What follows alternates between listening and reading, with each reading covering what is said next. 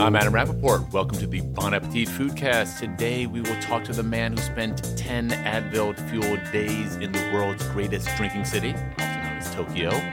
We're going to talk to one of America's most successful chefs about his latest business venture.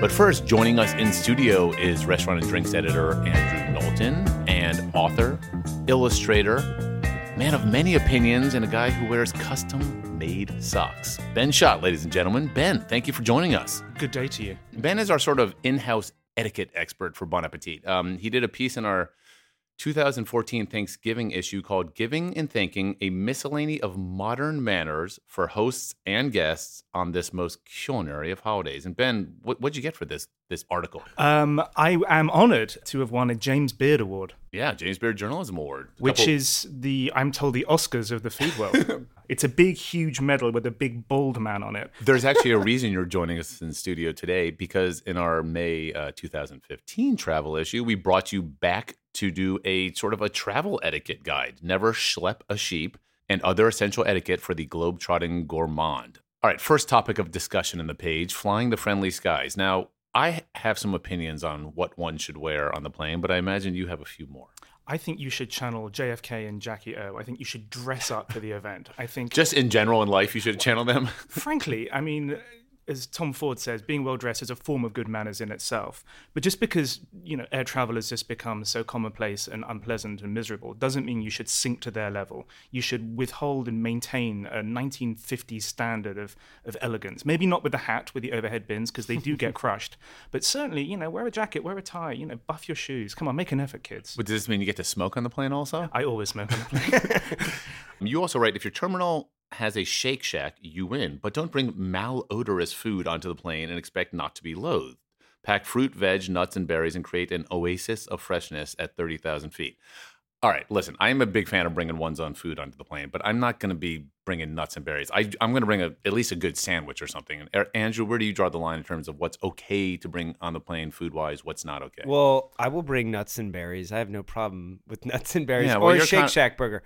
My problem is I was sitting next to a guy a couple weeks ago and he was mixing his salad like he had ranch dressing he squeezed it out of a thing and then he goes about to eat it right next to me and i'm working on my computer and all of a sudden like a few flecks of ranch dressing because he's a sloppy eater and then he ends up just you know throwing it all over the floor. Uh, you just have to be a human being when you're on an airplane. Like act like a human being. All right so you've landed in your destination whether it's i don't know los angeles or let's say rome or barcelona or something um, and sort of sort of integrating yourself into society. W- one point i love that you make ben um, is is find a place and, and become a regular if during your stay there. What, what do you mean by that I think the temptation is when you go somewhere like, as you say, Rome, is to see everything. And it's true. And so the danger is you're there for five days and you try and do as many things as possible. There's something really joyful about, say, finding somewhere to have coffee in the morning. And you go there three or four times during your stay. You go at the same time every day. And it's incredible how quickly you become a regular, especially if you're, you know, crazy American or crazy English going somewhere in a foreign country. You become somebody that they then say hi to, they know you. And you really get into the culture. You become norm from cheers almost immediately. Yeah. I mean, that's that's one of the first things I think I do when I go to Oslo or you know Japan for that instance. Your wife like, is from Norway. So yeah, so I go there, there quite a bit. But like I, I I do seek out that place, even if I'm in Cincinnati, where I can meet the locals. I get tips from the locals, and then you go back at all times of the day, and you have a place to kind of unwind, or maybe get Wi-Fi, or just get a drink. You know, because you can't. And I'm with Ben. Like I'm I'm quality over quantity when it comes to traveling and, and going to sites and all that. I'd rather spend five hours at a bar drinking coffee or a uh, spritzer, drinking coffee, or a spritzer than trying to hit every single church that is in existence in the city of Rome. And also, travel is exhausting. And I think the danger is you do so many things and you feel there's an itinerary, you've got to tick things off, that after a bit, you just get sort of culture fatigue. I think there's something really pleasing about having a, a, a, local base, as you say, to get tips and also feel like you're part of a city rather than feel like you're always on the outside looking in. Yeah, if you're if you're always you don't always want to be a tourist. You want to be at some point a regular. Um, what about the language? When when you're traveling abroad to a foreign country, do you make an effort to sort of know some phrases? What's your policy on that? I try. I mean, I, I'm terrible at foreign languages. I have an elaborate stutter that only appears in foreign languages, which is deeply embarrassing. But here's the thing you know, we're so used to people speaking English uh, in England and in America that we forget if you make an effort, no matter how clumsy, how inarticulate, how you get the tenses wrong or the genders wrong, people are so thrilled if you make an effort. And learning a few phrases, I mean, obviously, hello, goodbye, thank you, but a few food phrases, asking, you know, learning how to ask for the, the wine list, just one of those things. Yeah. I mean, the waiters just, they'll smile, they'll have much more fun with you, you'll get much more out of them.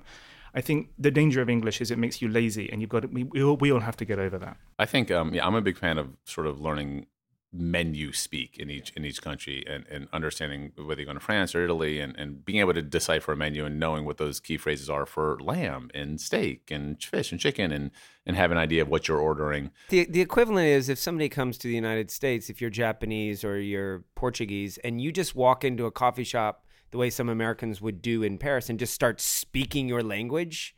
Like if you went to, yeah. you know, a Japanese person would never walk to Starbucks here and just be like, I'll have a latte in Japanese. You'd be like, "What the hell are you talking?" You know. Yeah. But we do that. Yeah. I mean, you just expect people to you expect people to do it. You have a great tip, Ben. I love in, in the piece. Um, you suggest getting a haircut when abroad, which I, I've done before, and I, I want to hear your takes. I love well, it. there's always that moment of utter terror because no matter how good your language is, I don't think anybody, you have to be relatively fluent to have hairdresser language. I mean, short back and sides in Japanese or, yeah. you know, Cantonese. I mean, it's not going to be easy. Yes. How do you say high and tight in Cantonese? Exactly. so there's a whole international language of, of hand signals involved with getting your haircut. But there's something very intimate about getting your haircut or getting your beard shaved. And um, I think it's just a really interesting way to get, again, it's a bit like going to the same bar or the same coffee shop shop. If you go somewhere where um, people get their hair dress, hair done, it is a local place by definition. There's right. no tourist hairdressers. No. It doesn't exist. So that's incredibly pleasing and it's fun. And here's the thing: it'll grow back no matter how bad. right. Eventually, I, and it's not the time. It's a trim. You're not going in to be like, I want to do something new with my hair. It's actually, not the time for experimentation. I, I actually did kind of do that. I was years ago when I was at GQ. I was in Milan in, in like July for fashion shows, and it was abominably hot, and they're not big on air conditioning and stuff in Italy. And I was like, you know what? I'm just cutting my hair off. I'm getting it all. I'm just taking it all off. And I walked into one of these great old school Italian barbershops that have probably been there since 1918 with the marble floors and the four old guys and the chairs that are, you know, older than they are. And I was like, uh, scusa, um, uh, they're like, bzz. I'm like, yeah, bzz. I'm like trying to, with hand motion, they're like, tutto? I'm like, si, tutto. And he's like, okay and I got my hair clipped, and it was kind of awesome. It was a great experience, and I mean, it grew back. And it grew back. yes, fortunately, but it was it was a liberating experience being in this foreign city and going to the cool old school place. And I have something that didn't exist uh, ten years ago. I think when we traveled was the whole social media aspect, and you kind of touch on that. You know, and I, you know, I follow a lot of people on Instagram as you do, Ben. Right? You got mm-hmm. a lot of and and sometimes I get envious, and then sometimes I'm just like, you know what? Stop it. You're being obnoxious right now, posting every rose that you're having at the Cote de Provence or whatever.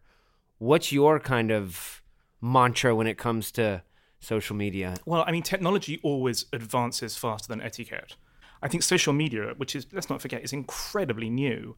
I think people are still finding a balance. And for me, the golden rule is the kind of things that annoy you about other people's posts will annoy other people about yours. So take it easy. The smug selfies. I, I think the the selfie stick. Um, you're talking about selfies. The wand of Narcissus. Yes. I that needs to the that wand needs, of Narcissus. The wand of Narcissus that quickly needs to go away. I mean, we are where we are right now, uh, One World Trade Center. We have the memorial right here, and you know, you walk outside on your way home, and you know, you see as many wands of Narcissus like as you do backpacks now.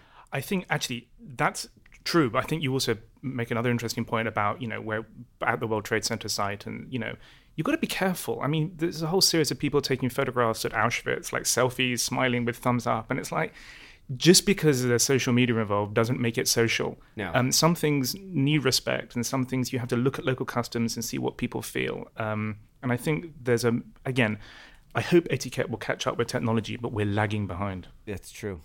Um, tipping, which I think is something mm. that vexes all travelers, Everyone. especially us Americans. We know how to tip in America, and we're just completely just befuddled how to do it abroad. You write, tipping is complex and often counterintuitive. If in doubt, follow local custom, but don't be shy about rewarding exemplary service and never shortchange a chambermaid. It's a hell of a job, you slob. Yeah. Um, I mean, tipping is, I mean, there are whole books written on tipping, and it hits that wonderful moment because, you know, when you're traveling, you know, you feel awkward, you feel sort of, you know, deracinated from where you are. If it moves, tip it. I think is the is the bottom line. And a technique which I like, although I'm not so uh, deft at, is you will t- hear people who, when they check into a nice hotel, they kind of tip on the front end whether it's the concierge or someone to let so that they get better service while there. Is that I don't know how do you how do you do that? Do you know? Listen, I I'm actually terrified of concierges. I don't understand how they work. I've never used them. I somehow got this horrible feeling that there'll just be this huge charge at the end. I actually someone needs to explain to me how concierges work because ben, you, it baffles me. You need to go to Tokyo and you will understand the power of the concierge. Of the concierge. Well, my wife is a travel writer, so I cleverly married my concierge. So it all just gets taken care of for me. So. I think I do think if they, when you check into the hotel, if someone helps you out with something, whether it's the bad guy or you know the doorman, I think I do think it's smart to slip them a twenty right right from the get go. And if, that first day, if the concierge helps you and your kids get tickets for the amusement park, whatever, um, there's that notion of like tip as you go instead of just waiting till the very end, which I think is fine. Also, at the end, I, I often ask for envelopes and write down chambermaid, doorman, whatever. Right, and um, but that's I mean, you're talking about the U.S. because I've been abroad, you know, in Europe sometimes with my wife who knows the customs better than I do, and she will get mad at me because she thinks it's offensive sometimes. I'm sure the person when being I, tipped is not getting mad well, I don't know. If you're in Paris and, and you tip somebody $10 instead of a few coins or whatever, I, they might be like, don't you think so, Ben? No. Or no? You think no. everybody wants more money? Yes. If you're working in a hotel okay. and you have a silly uniform on, well, maybe you not... want more money. Okay. Yeah. If you're in the service industry, no one's ever been offended by cash. um, well, Ben, thank you very much for joining us. It's literally a pleasure. literally. And congratulations on your James Beard Award. Next time, where I want to see the medal around your chest. Your gonna, bare chest. And then underneath it, the tattoo of the medal. yes. So I can lift it off, and there it is. All right, ladies and gentlemen, Ben Schott, Andrew Knowlton.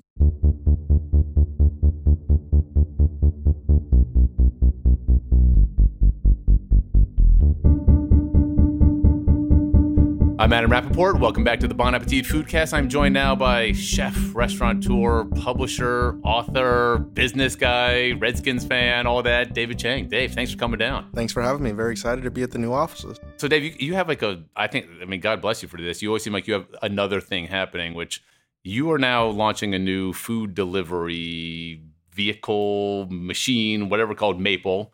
Um, a, how do you find the time to even come up with another thing? Like you don't have enough going on your plate. And B, then let's talk about what Maple is.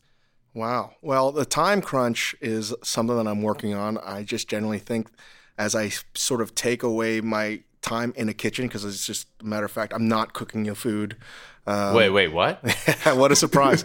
uh, because we have restaurants all over the world now, not all over, but many places, and even in New York. And um, I just generally feel like I don't do anything anymore if you're not working in the kitchen, I feel like you don't do anything. Not to make everyone feel like they're slumming around, but I think sitting at a desk or having meetings just generally doesn't feel like you're doing anything. Yeah. Sort of the higher you get up on the food chain, the less you get to do what it is you actually enjoy doing or what yeah. you sort of cut your teeth at, as they say. Right.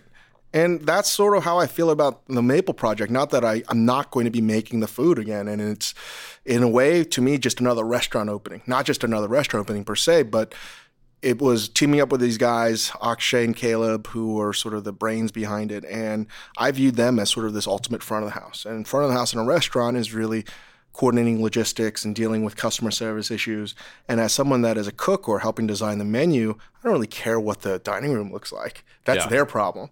And and and if I using that sort of mentality, I thought, well, I don't think the future food is going to necessarily happen in a restaurant. Restaurants will always be important going forward and we were messing around with doing deliverable lunches and stuff like that. But what we were coming up against the wall all the time was the technology end and the logistical end of deliverable food. So coming up with that solution wasn't going to happen overnight. So the idea of teaming up with these guys was something that was very, very exciting.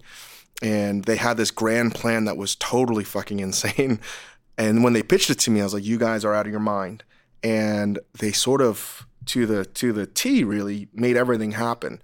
And right now we're in the process of un- unveiling it finally. And it was a simple simple idea of food from an app that you order from, and you get three simple choices that were made with real technique and qual- high quality products. No shortcuts. And it's going to come from one central kitchen that is making food just for Maple. This is not a restaurant. This is not coming from Ssäm Bar, Momofuku, no. or anything else. This is like this is a focus purely on making food that can be delivered. Right, and that was a, that's something that seems like a simple conceit, but it's not. Making food that's meant to be delivered. Yeah, and I read about that, and I was just like, wait, that's kind of genius because there's so many things you do order, like things like I love French fries, but French fries don't typically travel well. By the time you get them, they're pretty soggy. Right. And then there are other things that do travel well, but they need to be in the right container. And, and that's one of the things that why we've never done that at Momofuku. When you eat Chinese food, and I order a lot of delivered foods, that's sort of my go-to, or even Asian foods in general, because the process of delivery doesn't really diminish the experience had I eaten them in the restaurant. And can you do you do soup dumplings delivery? No, don't no. do that because it sticks not? together. Okay, so there's certain things that yeah right. that don't. But work. again, here's another thing: Would you ever order fish from deli- any fish? No, never. it's almost. But I don't order happened. ever fish ever, ever, even at restaurants. Even at restaurants, right? I mean, I'm, I'm, kind of only half joking, right? but um, but that's yeah. something that you but, would but never do. Why, why, is that? I don't because know. no one has ever, honestly, as simple as that yeah. sounds. No one has ever taken the time to to, to make fish deliverable the typical delivery restaurant, they're taking stuff just off the menu that is meant to be served on a plate a la minute or whatever from the kitchen. You now are thinking about, no, no, no, let's think about it in specifically in the form, form of delivery. Does this work delivered? If it doesn't work, we're not going to make it. Right. And what's amazing with the team that Maple's assembled, at least on the logistical tech end, is we're even in a restaurant, you're constantly wanting data, and that's why we're in the business because we're like data junkies at the end of the day. Because uh, you want a customer to be happy, and you want to know immediately. And in this way, it's you, you get it from the travel time. So, for instance, if we're going to another building or two different two separate buildings, they have two different logistical times for delivery over a period of time, we're going to know which building delivers faster, which has a slower doorman, which has a slower elevator, and we can calculate. Blame that. it on the doorman. yeah, but we can sort of make that recipe or cooking time for that specific yeah. building. And to me, that was really interesting. Well, that's fascinating. Yeah, nowadays you can have. I mean, I when I call delivery in New York, I mean, talk about this. People in New York City deliver get a lot of delivery, and when I call the places that don't have my number and credit card already on file, I'm like, dude, what are you guys doing? There's this one pizza place near me that my son likes, and every time I have to give my address and my phone number, and I'm just like, come on, you got to get with that and it, that's that's the thing. It's I just don't even order from there yeah, anymore. Just I can't wait. So so where is the actual central kitchen going to be? The central kitchen's in Brooklyn. We just finished it, and uh, it's pretty amazing actually. So then so then how do you deliver in Manhattan? How does that so work? So the goal is we're, we're starting off in the financial district. You guys are literally in the delivery zone to start off with. Nice. Um, people ask why the FiDi district, partly because you just you just like to say FiDi. FiDi as well. I know I, I, I hate it, but there's a lot of lunch, obviously, and there's just enough traffic uh, for dinner service as well. Yeah. And that's what we're trying to do is to lunch and dinner, cool. uh, starting off with three options for lunch, three options for dinner, and can, very me, affordable. Can you give me an example, like what might a dinner option be? Um, lunch, we just had uh, enchiladas, vegeta- vegetable enchiladas.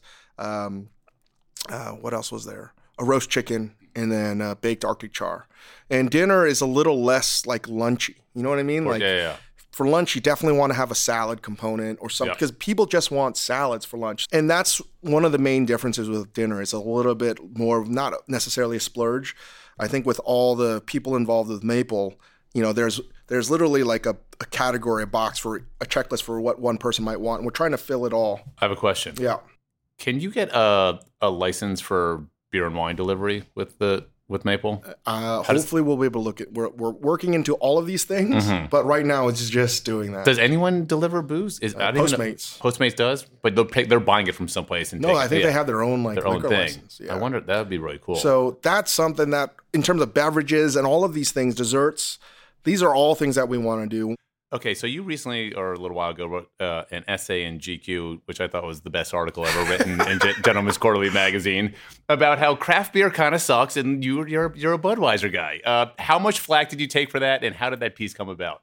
Um, well, as you know, uh, having worked at GQ for many years, yes. Uh, somehow Jim Nelson, uh, like, fooled me into contributing to GQ, and one of the things he wanted to do was like get my opinions on things, and uh, I was like, well.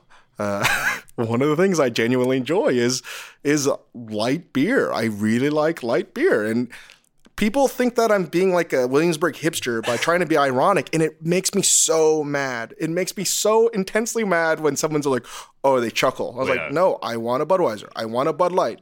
Give me anything like those beers if you don't have them."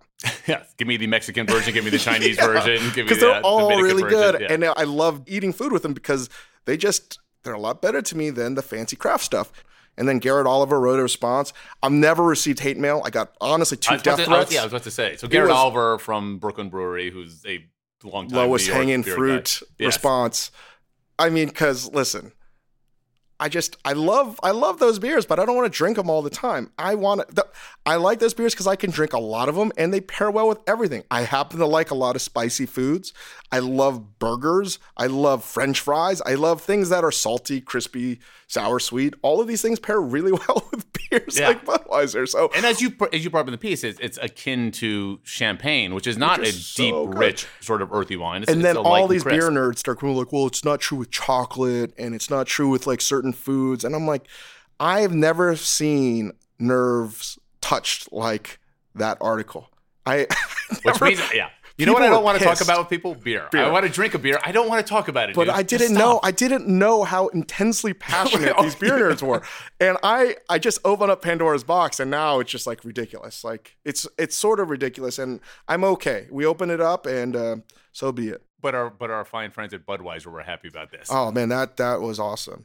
They're base they basically giving you the private jet whenever you need it, right? I had no idea it was going to be like that, and they invited me to be a judge for like this this burger event. So I'm, I'm excited about it because, uh, you know, I.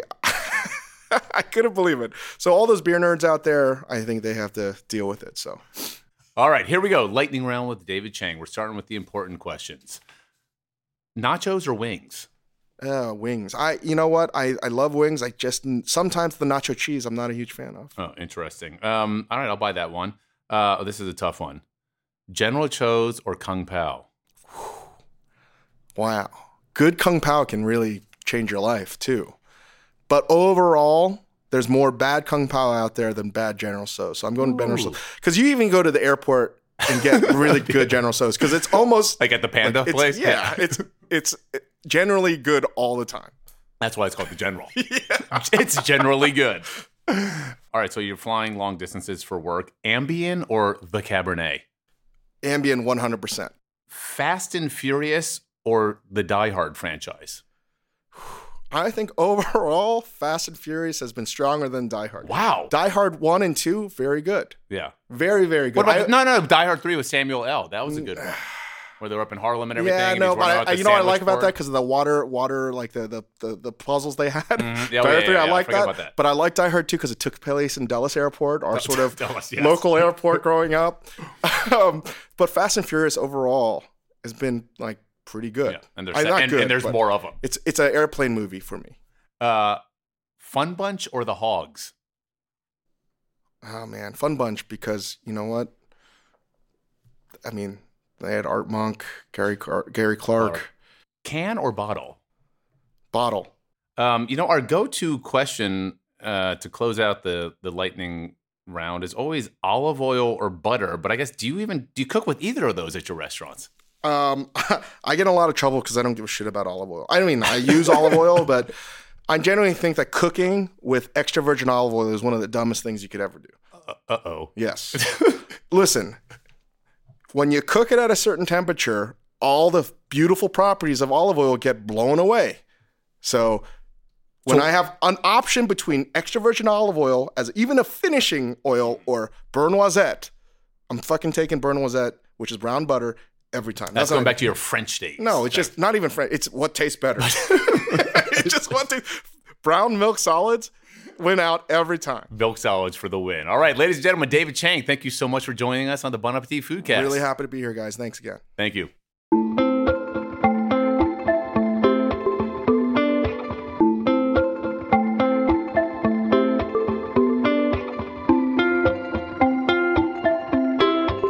All right, welcome back. Joining me now is restaurant and drinks editor Andrew Knowlton, author of a piece in our new May travel issue called Liquid Tokyo. Now, uh, am I to understand, Andrew, that we sent you to Tokyo to get drunk for 10 days? Yeah, I was pinching myself the whole time on, on the plane over there. I was like, my wife was with me, and I was like, they, bid, you know, they bid on this. Can you believe it?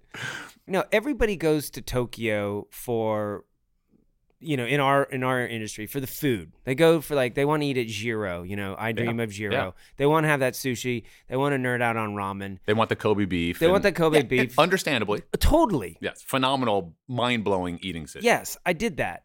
I tried to do that, but my thing was I I had been to Tokyo once, but that was way back when when I didn't know you know a whiskey from a, a gin, and I'm probably pretty sure you did. I did, but I I wanted to just like dive deep into like the drinking culture of Tokyo because it's I think what makes it obviously, you know, you've heard stories about these salary men, the the the businessmen who will just pour out of these bars at 11:59 cuz famously the Tokyo subway stops at midnight. So you've yeah. got to get on the train to go to wherever you're going. Or else you're sleeping on the sidewalk. You're sleeping and you will see that. Yeah. Or they have these little like one room, they look like little coffin rooms, little that, pods. Pods that people will sleep in overnight in case they miss their train. Anyway, so you see them pour out. So I'd seen that when I was there before. But then, you know, all these all these bartenders would come back and tell me about these amazing like high-end cocktail bars that, you know, would would take 45 minutes to chisel the ice for I, your I'm, for your cocktail. And and then you have the amazing kind of lost in translation moments at the Park Hyatt, the famous movie where a lot of the hotels there have these amazing bars on the 65th floor, all these panoramic views. So I wanted to kind of immerse myself in liquid for 6 days and kind of do it high and low.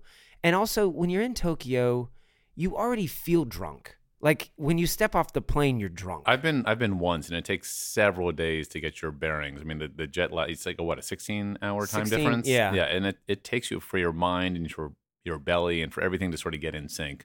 But, uh, and, and I remember the first yeah. morning I was there went to Tsukiji Fish Market, where famous fish market where you buy the you know hundred thousand dollar tunas and all that, and everyone you know all that stuff. And went to a little sushi stand outside of it, some of the best sushi you're ever gonna have. And it was 8 a.m. and I'm drinking one of those like 20 ounce like Sapporos. Yeah, Sapporos, and I'm like, this is insane. I don't know.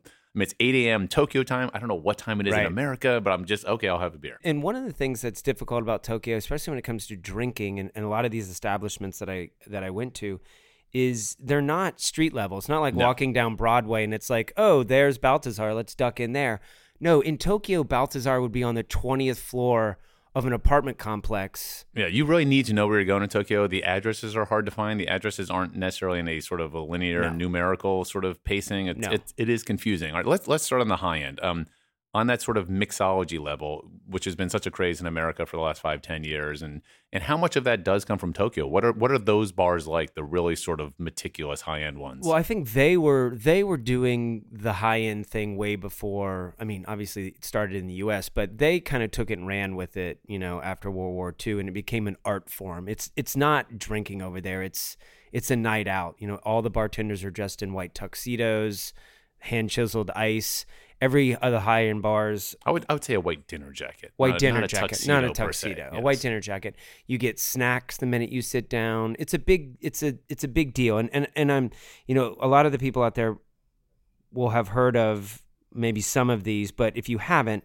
you kind of need to go on a crawl when you're there. And, and I'm talking about places like Star Bar, High Five, Mori Bar, Tender Bar, Bar Radio. Like, you know, this is the mecca for bartenders, professional bartenders. They want to go and see the professionals do it. And you watch the guys hand chip the ice and measure the ingredients in beautiful crystal cut it's crystal. It's just the style with yeah. which they do it. I don't know. It's it's like going to London and seeing a tableside tartar or something made. It's just like professional. Like yeah. we'd have nothing like it in the United and States. I, I went to one and it was literally I think on the unmarked door, second floor, yeah. dark hallway, and you walk in and there's like 12 Corbusier chairs on this little bar and you can't get in if you don't there's not a seat. There's no, no, no. standing. No, no, you can't just walk into a bar there. Yeah. You have to have at these kind of bars you have to have a reservation. You can't I've seen it too many Australians and Americans walk into Star Bar and, and the guy's like there could be 8 seats right yeah. there. You're not getting in. The the find of this trip So though, how do you make the reservation? How do you what do you do? Well, that's that's the funny thing about in general a tip for uh, Japan uh, restaurants or bars concierge. You have to go through your hotel concierge mm. to to get reservations at any of these places. Uh, David Kinch, who's the super talented chef at, at Manresa, told me before in I northern, went in northern, in northern California. California, not in Tokyo, not in Tokyo. He said, "Look, a lot of these places that you you were able to go to 10 years ago they would not have let western people in the restaurant they're they're you know they think we're crass or crude or just we don't get it and the only way they don't want to deal with you trying broken English or faxing them something, the only way they'll do it is if you stay at a decent hotel and the hotel vouches for you and being like, we're trying to for Knowlton San and and that's the only way unless you know david kinch or yeah. david chang you ain't getting into some yeah. of these places um, that's great advice you also in, in, in your in your tips uh, for the for the intrepid traveler you say um, in, in your piece, Liquid Tokyo, in the May issue of Bon Appetit, uh, you say sip whiskey highballs. I, I think of whiskey highballs as a very Mad Men sort of thing. Like, what's what's what, what's the story? So everyone knows Suntory, make it Suntory times from from, from Lost, in, in Translation, what? which is the it's the Jack Daniels of of Japan when it comes to whiskey. I mean, they probably own a huge part of the market. But a few years ago, they were having these problems. Nobody was drinking whiskey. All the old men were dying. So they, damn old men, the old men were dying, and and the same thing happening in the U.S. And the but, kids were drinking Red Bull and vodka. yeah, there? they they weren't drinking whiskey. Let's just put it that way. So they and, and, and, there's this one brand of Suntory whiskey called Kaku, K A K U. It's a beautiful old school bottle, like old men would drink it. So a few years ago, they just started this push, like let's sell whiskey highballs, like put it in nightclubs, put it in yakitori joints, put it in sushi joints. They started putting it in cans. And what what qualifies as a whiskey highball? Whiskey highball is is simply just Kaku whiskey, any kind of whiskey with um, soda water, sparkling water, and ice ice. And in Tokyo, you'll always get it with a squeeze of uh, lemon. Another point you make in your in your Liquid Tokyo article, you say hang with the coolest man in Tokyo. That's that's quite a declaration. Who who is the coolest man in Tokyo? So I don't know his first name, but everyone calls him Kobayashi-san. So when you're giving respect to somebody in, in Japan, you put san on the end of it. So oh. Kobayashi-san. So a friend took me here. It's called JBS. It's just a stone's throw um, from Shibuya, which is the big kind of crazy Times Square area. And it's it's one of these places on the fourth floor. You walk up, you're like, okay, I'm lost, I'm lost, I'm lost, I'm here.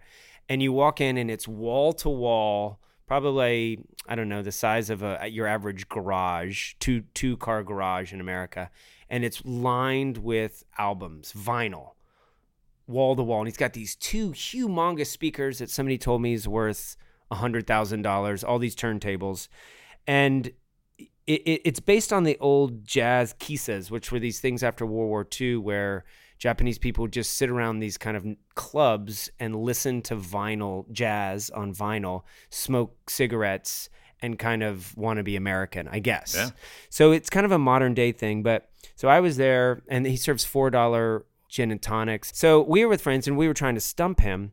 And my friend, in terms of requests, requests, you can request anything. You want Cannonball Adderley. You want. He's got every Miles Davis. He's got every jazz. He's got every hip hop. So you're sitting there drinking gin and tonics for four dollars. What kind of gin? Do you get to request the type of gin? Usually Seagram's. Seagram's is what he has. Old school. Very patient. Speaks a little bit of English. And he was a salary man who quit his job, which is a huge deal in Japan. Yeah. To be a business person to go start a record bar um, so anyway, my friend was like, "Okay, I'm gonna stump him. I'm gonna request Shalamar. Do you know who Shalamar is? I mean, I, I mean, yes. I don't know Shalamar personally, but yes, I'm familiar so, with their of. So Kobayashi-san slowly, you know, he moves kind of cool and goes around the bar and pulls out three Shalamar records.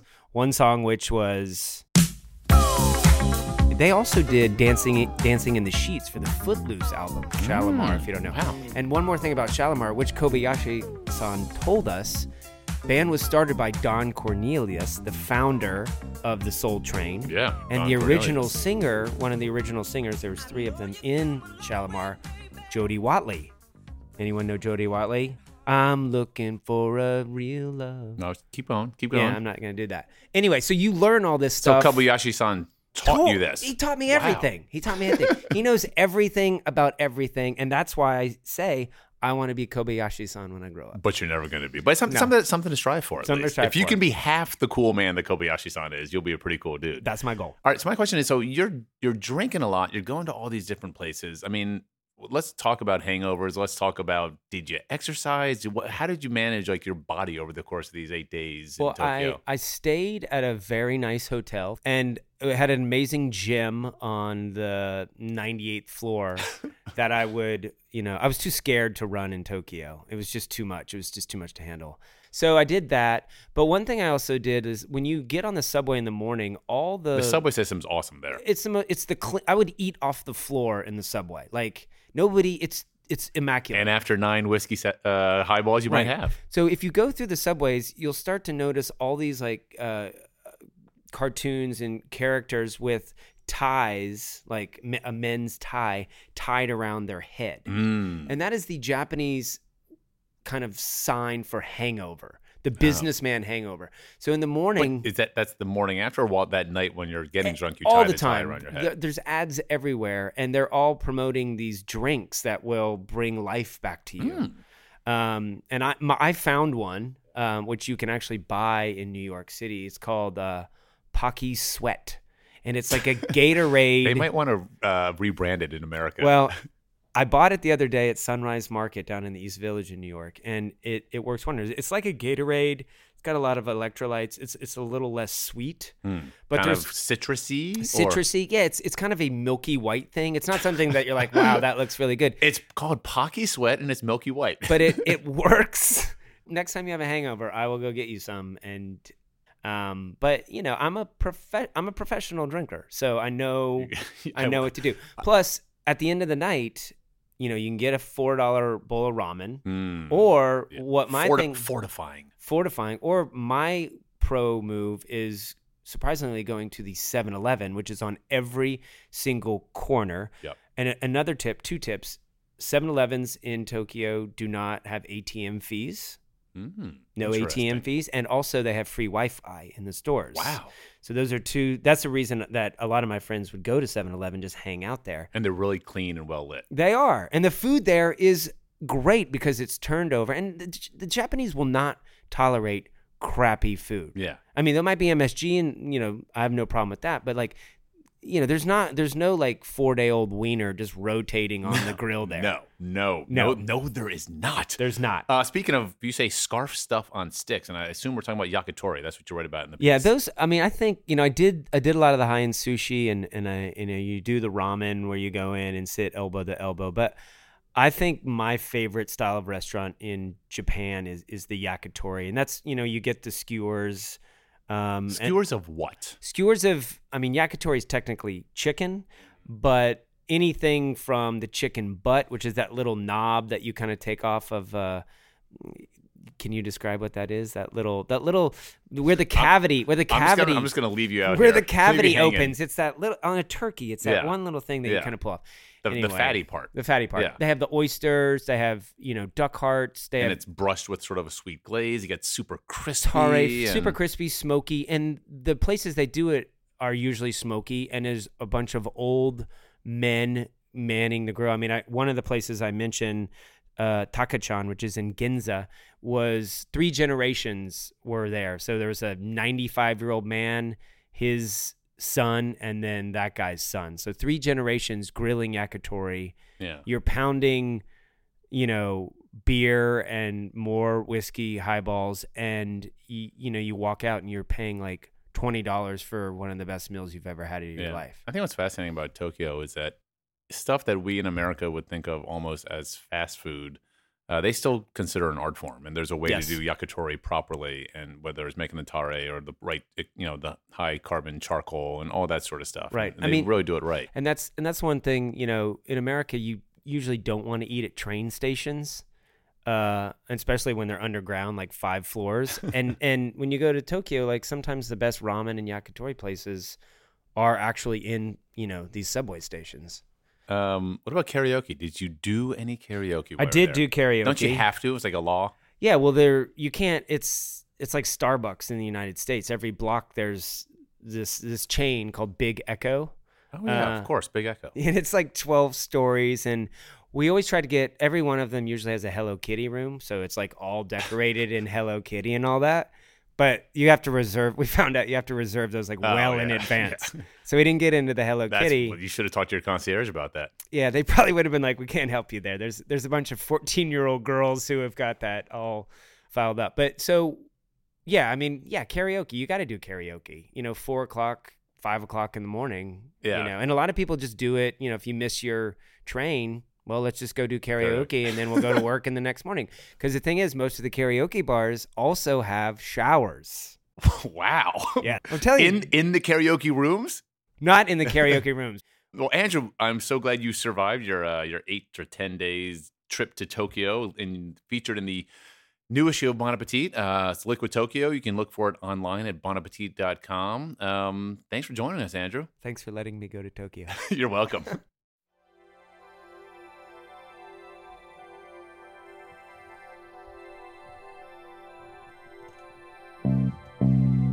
This podcast is brought to you by executive producer Belle Cushing and project manager Carrie Polis, with editing by Mitra Kaboli. The theme music is by Valerie and the Greedies. Tune in every Wednesday for a new episode on iTunes, Stitcher, or wherever you get your podcasts. Thanks for listening.